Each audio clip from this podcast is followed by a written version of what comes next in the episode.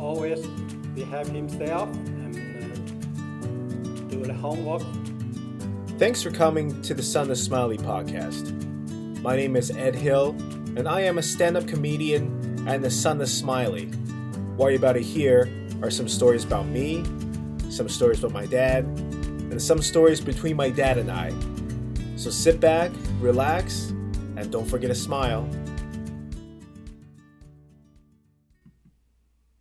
Many of you may know what's happening in British Columbia right now. It's been quite the week, and I think for a lot of people still living here, they're still going through it. So for those who may not know, British Columbia was hit with the atmospheric river and an unbelievable storm this past week. And there's another one coming next week. And, it's been very devastating to, my hometown.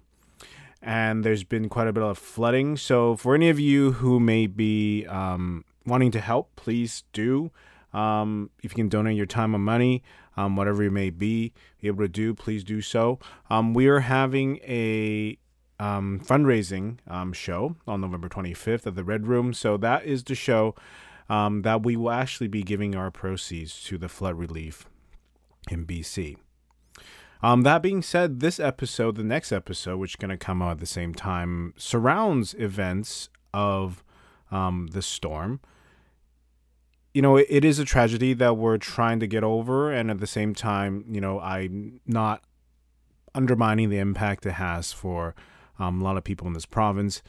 At the same time, it's created quite a few interesting situations in my life. So these are the two stories that occurred to me. However, if you do have the time, please spend it on the people who are in need right now. So the weekend prior to the storm, I actually spent it in Airdrie, Alberta. I had two wonderful shows in the community. People were very welcoming, very receptive to the show. So I'm thankful for that. However, there was a bit of a change in my schedule where initially I was planning on flying back on the Monday. There was supposed to be a show on the Sunday. But that, the show just didn't happen. So I had this thought of perhaps changing my flight. Maybe I should come back a day earlier. So I was going on the websites trying to figure out exactly, how much it would cost, what it entails, and it was pricey. Everything that I could find was expensive as to change the flight last minute. So I called my wife and I talked to her about, hey, maybe I should drive, maybe I can rent a car and go from Calgary all the way back to Vancouver. And, she was like, okay, it's a bit of a money, bit of a trek. Maybe you should just wait till Monday. So, as the shows went on over the weekend, I thought I'd just push it off. So, I'll come back Monday. Everything should be fine. I don't think it would be a bit of an issue. And for some reason, it was on my mind all weekend. Something in me felt uneasy about it. And I had the same feeling back a few years ago when I was in St. Louis and I was flying from Seattle, St. Louis to do a show. And I had some easy feeling of just something was not right.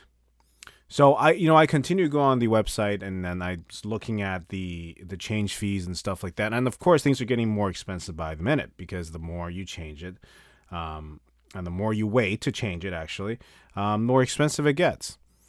But ultimately I did it. I changed the flight and I was going to fly back Sunday morning. So coming back Sunday morning, that's when the storm started. That's when the storm started moving into the province. And it was a rough flight. It was when we were about to land, the flight attendant actually came to us to check not only if our seatbelt were on, but to check if our seatbelt were tight. And that's the first time a flight attendant has actually checked if my seatbelt was tight. I usually just kind of get it pretty loose.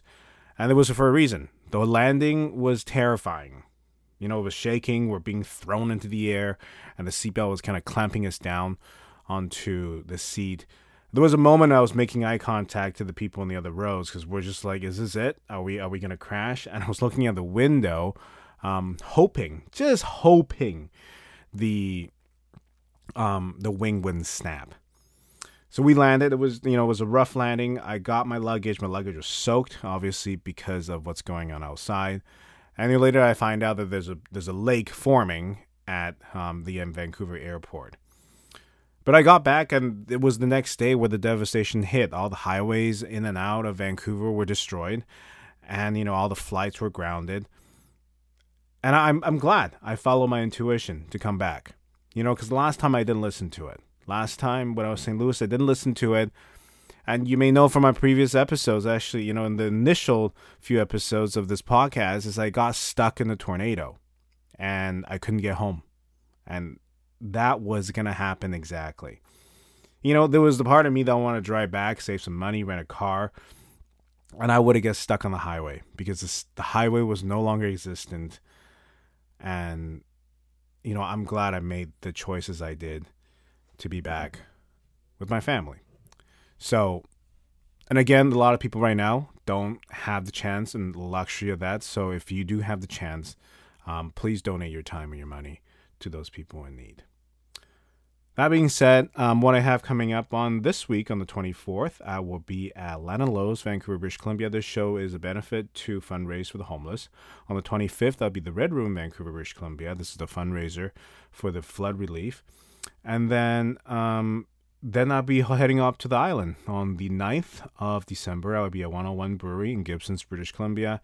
10th, I'll be in the Nanaimo Bar in Nanaimo, British Columbia. And the 11th, I'll be at Duke Saloon in Victoria, British Columbia. Tickets are on sale for that.